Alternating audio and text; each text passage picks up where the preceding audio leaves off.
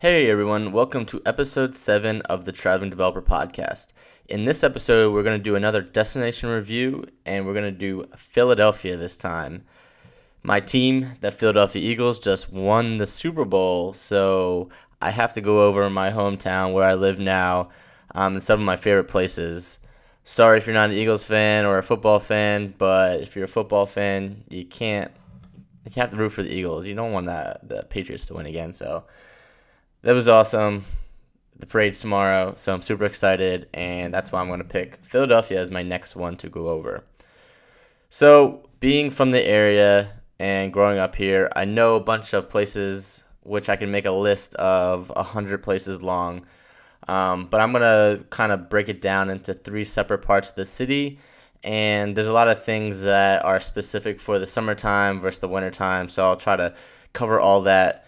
And it will all be available on Guidable. So either guidable.co or you can just search Guidable in the iTunes App Store. And I have a guide of all the places that I'm going to go over with uh, an image and a little description and a map of all the places on in Philadelphia and where they're located. So first thing I'm going to get started with is the parts of the city. So the three parts I'm going to cover are uh, Fishtown, Rittenhouse Park, and Old City. They all have very different vibes. So it kind of depends on what you're looking for um, to where you want to like stay throughout the city. Most of the city is very walkable outside of Fishtown. Um, you can still walk to Old City from Fishtown, but any other ta- part of the center city will be a far walk. Um, but then again, you could also take the subway into the city city hall area and get anywhere just fine from there, which is walking, which is awesome. Um, so if you're coming from out of town, if you're coming from New York, um, I lived in New York and came to Philly every weekend and uh, now I live in Philly and go to New York every weekend. I take the train. You could either take New Jersey Transit or Amtrak, both awesome. New Jersey Transit's a little bit longer but a lot cheaper. Amtrak is so simple, but it is a little bit expensive. Um, and then anywhere else, um, so you could come in from the train either Washington D.C., Boston, Philly, but Boston's a little far if you're coming from Boston, I'd recommend maybe looking into the flight to see if you get it cheaper, and anywhere further than that, definitely fly in. And the uh, the airport's only about 20 minutes from downtown Philly, so it's super close. Now let's go over Fishtown. Fishtown is one of my favorite parts of the city, and I feel like I'm gonna say this in every destination review, in that it has that Brooklyn esque vibe and it has a bunch of small restaurants, a bunch of breweries, which now that I say that out loud, I have to add to the list. Uh, one big brewery is Yards Brewery, or Evil Genius are both within walking distance, and Yards just opened up a new one, which I haven't even been to yet, but I'm super excited to check out. And or if you want a beer garden, they they have Frankford Hall or a coffee spot with a good brunch on the weekends. Uh, La Colombe Coffee Roasters, awesome building, and all of those four places are within walking distance. So everything's super close downtown area uh, on Frankford Ave. Now, if you want to go a little bit more old school, check out the sites.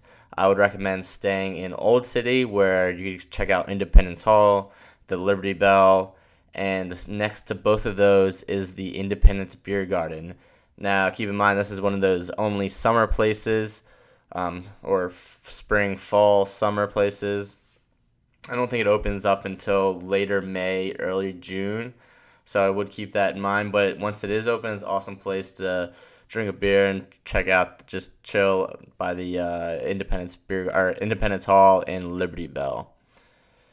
Um, some other museums which aren't in Old City uh, but are definitely worth a look are the Philadelphia Art Museum, of course, and the Mutter Museum. So the Mutter Museum is super unique in that it has a bunch of basically oddities. So over the years, there are a bunch of humans with different what three limbs or a couple different eyeballs or I don't even know how to explain this correctly, but it's got some weird shit in it, and if you don't like that, it's probably not for you. But it's definitely interesting, maybe for a, a day that it's raining or in the wintertime where you can't have any of these outdoor bars, which I have quite a few on my list now that I'm looking at it out loud. Um, so those are two awesome places. And speaking of the Philadelphia Art Museum, I think one of my favorite things to do is run down the Schuylkill Banks boardwalk to the art museum. So it's about two or three miles from South Street all the way to the art museum and back. You have to do like the iconic Rocky Steps. Um, I think my favorite thing to do is just sit at the top of the steps and watch everyone trip over the steps as they try to act like Rocky, as it's the first time they're running all year.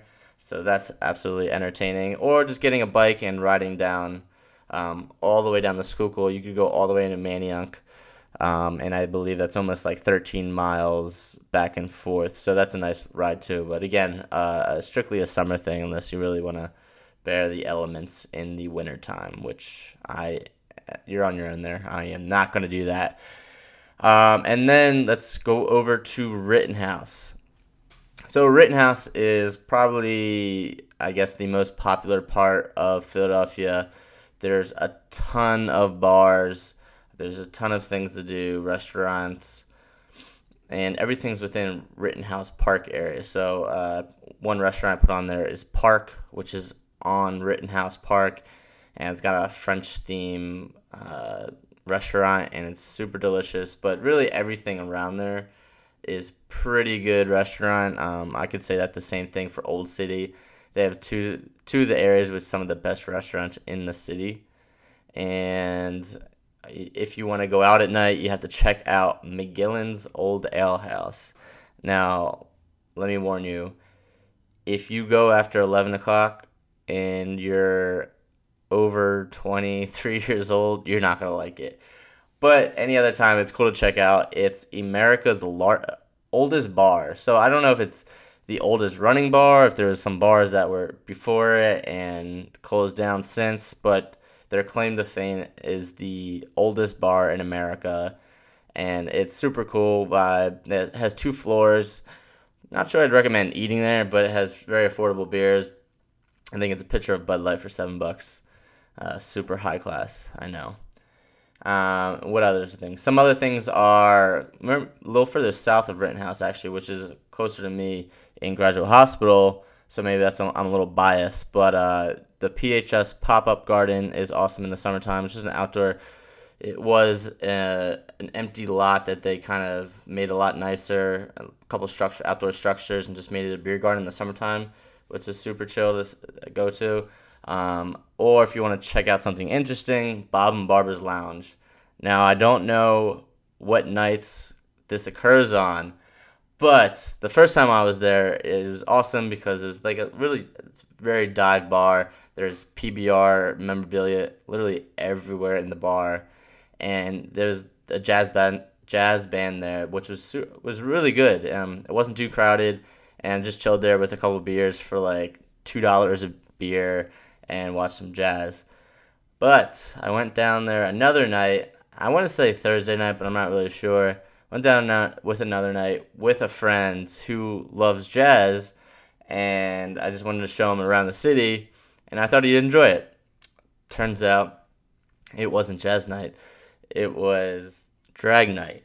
So yes, drag night. It was a bunch of drag queens putting on a show. Basically, one was had a singing act, one had a puppet act I'm not gonna lie, it's pretty entertaining, but it definitely threw me off guard. Um, either way, it was a fun time.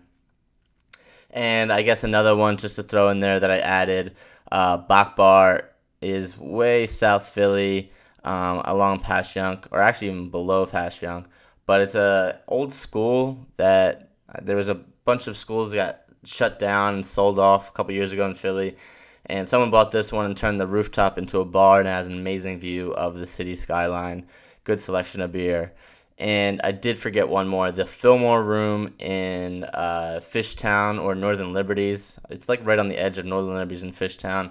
Uh, awesome band, brand new venue. So part of it's a restaurant bar, the other part is a smaller, small ish concert venue. Um, a lot of awesome bands there. Uh, would absolutely recommend going there. And there's a, bu- I think there's a new comedy hall there too. So there's a, there's a bunch of stuff um, in Fishtown that I really like. So those are my three parts: Rittenhouse Park, Fishtown slash Northern Liberties, I guess you kind of count as one, and then Old City for the more historic part of the city. So I hope you enjoyed my list of my favorite things to do in Philadelphia. I hope you enjoy it. It's a great place to go in the summertime, and I think the best places, best times to visit are in the spring and the fall. And everything I just mentioned, like I said before, can be found on guidable.co or guidable in the iTunes App Store. I created the app and I also created the actual Philadelphia list of places to go, which you could check out the map. Um, and you could even create your own maps for other people to view of different places that you have been and want to suggest to your friends. And also check out the travelingdeveloper.com for other episodes of the podcast, uh, some photos, and some links to different uh, itineraries that I made up, which I'll cover eventually, but I posted up there for uh, your reference as well. Hope you have a good day and peace.